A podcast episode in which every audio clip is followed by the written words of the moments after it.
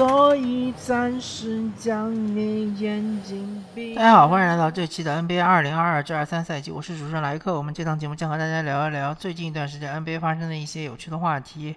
之前我曾经试验过，就是每天都做一期 NBA 的节目，但是感觉效果也不是特别的好。另外，因为最近有世界杯嘛，大家都知道，所以说我可能呃每天都做节目的可能性不太大，或者说至少要调调整一下。然后，因为我也要看看世界杯嘛，再加上看 NBA，应该也没有那么多时间做节目，所以说呃这个周期可能就要拉长一点。好吧，那么这一期节目呢，首先从联盟第一的凯尔特人开始聊起。凯尔特人这支球队，它基本情况是这样的：百回合得分是一百二十点八分，是遥遥领先整个联盟。然后百回合失分是一百一十二点七分，在整个东部的话，属于是，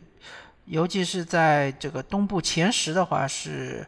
仅仅比纽约尼克斯和这个呃亚特兰大老鹰好那么一点点，所以说是相对比较差的一个数字。但是他的百回合净胜分八点一分就很强啊，呃，整个联盟只有太阳队百回合净胜分八点三分是比他稍稍高那么一点点。再加上他因为他的很多比赛，尤其是这种比较焦灼的比赛，他赢下的场次比较多一点，所以他的这个。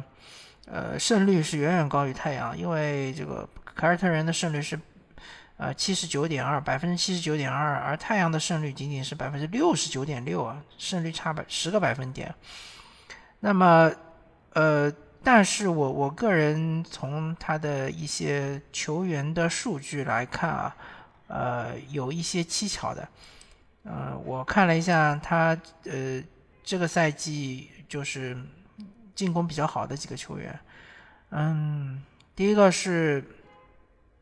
布罗格登，布罗格登是这个赛季来到凯尔特人的，可以说是无缝连接。呃，他他的这个这个赛季的呃这个数据是这样的：场均上场是二十二点八分钟，呃，投篮命中率百分之四十九点二，三分命中率百分之四十九点三，呃，罚球命中率百分之八十四点九。呃，场均三点九个篮板，三点五个助攻，零点二个盖帽，零点五个抢断，然后一点九个失误，呃，场均得分十三点九分。那么他这个助失比呢，还是可以的，差不多是不到二，二不到一点点，呃，但是就是说。他的有一个数据比较离谱，就是因为他的职业生涯的三分命中率是百分之三十八点二，这个赛季的三分命中率是百分之四十九点三啊，整整提高了十一个百分点，十一点一个百分点。而且大家要知道，他原来的命中率就已经是联盟平均命中率了，现在还能提高十一点一个百分点。这就非常离谱啊，也非常夸张，因为他职业生涯打了三百五十二场比赛，这个赛季只打了十九场比赛，这个就是小样本下的一个呃非常离谱的一个就是命中率嘛，呃，所以我有理由觉得他这个四十九点二的命中率是无法延续的，呃，另外布罗格登也不是一个射手。级别的球员，他原来在雄鹿也好，在步行者也好，他主要是打主控的。呃，很多情况下，他是一个就是他的传球的手法还是不错的。呃，第二个就是他的一个呃，就是持球进攻还是可以的。啊，还有一个比较大的卖点就是他的防守。他当年就是呃，记忆比较深刻的就是雄鹿打七。打这个呃猛龙的时候，他防那个卡瓦伊拉纳德防的还是比较给力，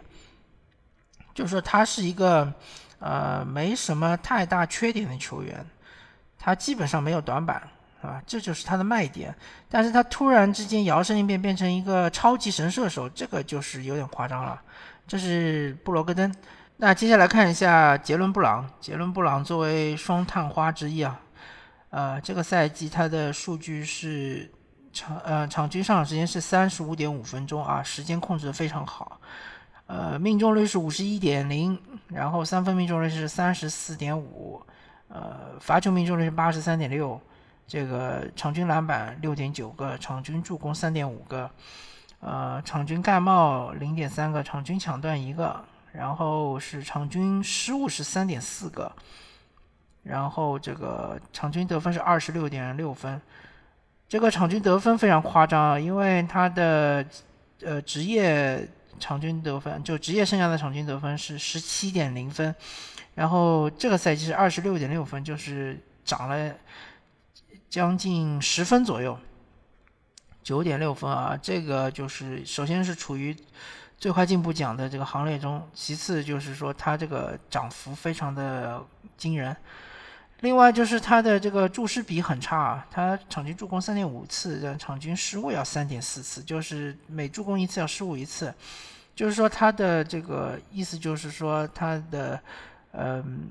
结合球的对于就是球队的嗯。呃，梳理进攻的梳理方面是比较差的，但是还有一个就是比较惊人的一个进步，就是他的职业生涯的这个罚球命中率百分之七十二点二，这个赛季的命中率达到了百分之八十三点六啊，这个就是说他的这个啊罚球命中率提高了百分之十一啊啊十一点四，这个也是非常惊人的，从一个就是。呃，普普通通的罚球手，或者说从一个准星比较一般的呃罚球手，变成了一个准星非常高的罚球手，呃，那么罚球命中率的提高，理论上来说就会呃成就他的中中投以及他的三分的命中率的提高，但是呢，他三分命中率并没有提高，因为他的职业生涯三分命中率百分之三十七点一。呃，本赛季是三十四点五，这个有可能是因为，呃，这个赛季杰伦布朗的持球投三分，呃，比之前的，呃，要提高，因为就是说他这个，嗯，呃，这个赛季的进攻的细分要比原来要多一点，所以他有时候消化球权的方式就是投三分，那么这个可以理解，但是他的，嗯，他的就是投篮命中率百分之五十一。比起他之前的呃职业生涯四十七点五的投篮命中率是提高了不少，呃这一点呢，我觉得有可能会呃因为他的呃投射是这个赛季好像是特别的准，虽然他三分不太准，但是他的中投好像特别的准。另外就是他本来的一个进攻的侵略性就很强，杰伦布朗可以说是凯尔特人进攻侵略性最强的球员。呃，他很喜欢切入篮下，另外他的这个，呃，就是推快攻能力很强，他的一打一和一打二的成功率也很高，所以我不觉得因为他的这个侵略性变强了，所以他的命中率提高了，而是因为他这个赛季的中投命中率提高了，所以他的整体命中率提高了。那么这一点其实有有一点值得怀疑的，就是他能不能保持下去，因为。这个之前他其实打了四百二十四场比赛，这个赛季才打了二十一场比赛，所以呃这一点是我是比较怀疑的。那么后面就说到这个呃霍福德，霍福德是这个呃一个老球员了嘛，他之前已经整个职业生涯已经打了九百六十九场比赛，将近一千场比赛。那么这个赛季他的数据是场均三十一点五分钟。投篮命中率百分之五十四点九，三分命中率百分之四十七点六，罚球命中率百分之六十二点五，场均六点三个篮板，二点八次助攻，零点九个盖帽，零点四个抢断，呃，零点八个失误，然后场均十点六分。那么霍福德这个球员呢？呃，其实前面忘记说了，像这个杰伦布朗这样的命中率百分之五十一点零的命中率，其实作为侧翼是偏高的。一般来说，侧翼球员或者是后卫球员都会投大量的中距离，所以一般不太会突破百分之五十。那百分之五十以上，真的就说明他的这个中距离手感非常的火热。那么霍福德作为一个内线球员，他的他的这个命中率百分之五十四点九不算高，因为他很多情情况下他是会深入到篮下投篮。然后这个赛季比较离谱的是这么几个数据，第一个就是三分命中率百分之四十七点六，比他的职业生涯三分命中率百分之三十六点五，整整提高了十一点一个百分点啊！这个就跟布洛格登一样啊，我觉得从他是三十六点五这个命中率呢，当然就放在现代联盟里面是一个低于平均水平的命中率，但是他提高的也太多了，提高到百分之四十七点六，这个太夸张了，太离谱了。嗯，所以说我觉得肯定是会回调的，呃，不可能整个赛季保持这么好的状态。那么还有一个离谱的数据就是他的罚球命中率只有百分之六十二点五啊。是远远低于他的职业生涯百分之七十五点九的罚球命中率，就是说，他原来是一个呃平均水平的一个罚球手，就是命中率平均水平的罚球手，现在变成了一个非常低效的罚球手。理论上来说，罚球命中率和三分命中率是有很强的关联性的，但这个霍福德他就出现了罚球命中率下降百分之十十三，百分之十二点七。啊，百分之十二点六，但是呢，他三分命中率又提升了百分之十一点一，这个就非常的离谱，非常的不现实啊，很魔幻，呃，所以我觉得是有问题的。另外，他的就是注释比非常好看啊，啊，场均是有二点八个助攻，然后只有零点八个失误。那就差不多是三以上的注释比啊，就就是说霍福德这个球员他对球的保护非常好，然后他传球也不会盲目传球，嗯，所以说呃这个赛季就是说霍福德其实确实是在凯尔特人打得非常的好，但是他的这个投射其实是非常离谱的，我感觉是会有所下调的。呃，另外就是他的盖帽和抢断其实也不是特别的好，所以就导致凯尔特人这个赛季其实他的防守是很一般的，就是一个就在于霍福德作为一个内线球员，他其实是护框没有什么威胁。那么再看到马库斯·斯马特，斯马特的数据是这样的：场均三十二点九分钟，呃，命中率是四十四点九，投篮命中率，三分命中率三十四点六。呃，罚球命中率百分之八十点五，那个篮板球场均三点一个，助攻场均七点七次，呃，这个盖帽零点三个，抢断一点一个，呃，失误二点二次，那么场均得分是十一点八分。斯马特这个数据比较离谱的是他的助攻啊，因为他的这个整个职业生涯的。嗯，场均助攻是四点六次，而且他整个职业生涯场均上场时间二十九点九分钟，这个赛季是三十二点九分钟，就多了三分钟，就多了百分之十的上场时间。但是他的助攻数啊，从四点六次上升到七点七次，呃，多了二点九次助攻，就相当于是多了百分之六十的助攻数，这个就很离谱啊。那么。其实结合之前的那几个球员，他们的三分投的特别准，就可以看出，因为啊他的队友三分投的特别准，所以他传出去的球基本上就能够得到回应，所以他助攻就提升了那么多。呃，他的失误呢，二点二次不算多啊，嗯，在这个注释比来看，才只有呃三，才只有三点五左右，对，他是三点五的注释比，其实是很高的，嗯，但是。大家看一下他的这个呃，就是职业生涯来说，是场均四点六个助攻，场均一点八个失误，呃，差不多是应该是二点几吧，二点六、二点七的样子。所以他的三点五的注释比也很夸张。呃，我觉得这个应该是无法持续的，因为斯马特这个球员他并没有进化，他本身他已经是二十八岁了，对啊，他已经二十八岁了。呃，作为控卫来说，他的这个疏疏导球的能力，包括他突破能力，其实也就这么回事儿。他主要的卖点就是他的这个防守，他防守是这个呃可以无差别的换防，然后基本上没有任何的短板，可以防无球，可以防有球，对吧？防守能力很很强，啊，但这个赛季感觉他的防守对于球队的加成来说，好像是下降了不少。所以说，突然变身变为一个这个控球大师，对吧？保罗级别的控球大师，我觉得是有点魔幻的啊。然后再看一下杰森塔图姆，这个作为凯尔特人的呃舰队核心，而且是呃老大嘛，他其实场均上场时间比呃场场均上场时间达到三十六点九分钟，比职业生涯是多了三点三分钟。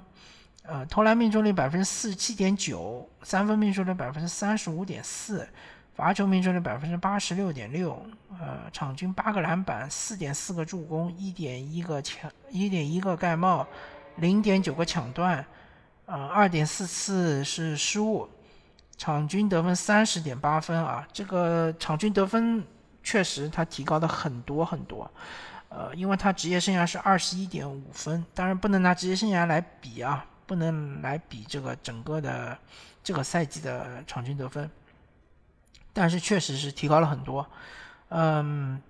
对于塔图姆来说，我感觉他就是一步一个脚印嘛，对吧？呃，每一年都是有所进步。今年的话，他的命中率是确实四十七点九，是很漂亮。当然和杰伦布朗来说比起来，还是有那么一点差距。嗯。但是作为侧翼来说，百分之四十八的命中率啊，已经是很漂亮了。然后他的三分命中率呢，就是有所欠缺，是三十五点四。但是主要是由于他的持球投三分还是比较多的。如果他完全就是接球投三分的话，他命中率还是比较好看。然后还有一点就是他的这个场均助攻啊，助攻的话四点四次助攻还是可以的。呃，当然他的失误有点偏多，二点四个。失误，呃，注释比是二不到一点点。作为一个侧翼啊，不是一个控卫来说还可以。嗯，塔图姆怎么说呢？这个赛季确实是可以看出他的进步是很明显的。呃，另外他的数据也没有特别的离谱，没有看到有哪个地方是进步很大。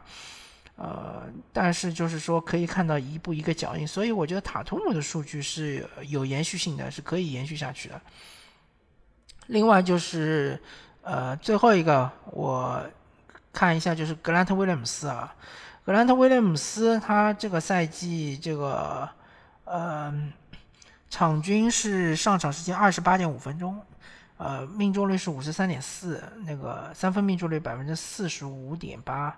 罚球命中率百分之八十五点七，呃，这个篮板球四点六个，呃，助攻二点零个。呃，盖帽零点五个，抢断零点六个，啊，失误零点八个，场均得分九点二分啊。格兰特威廉姆斯也是这个赛季进步幅度非常的大，因为他的第一就是场均得分嘛，他的职业生涯场均得分是五点八分，这个赛季是九点二分。第二个就是他的命中率啊，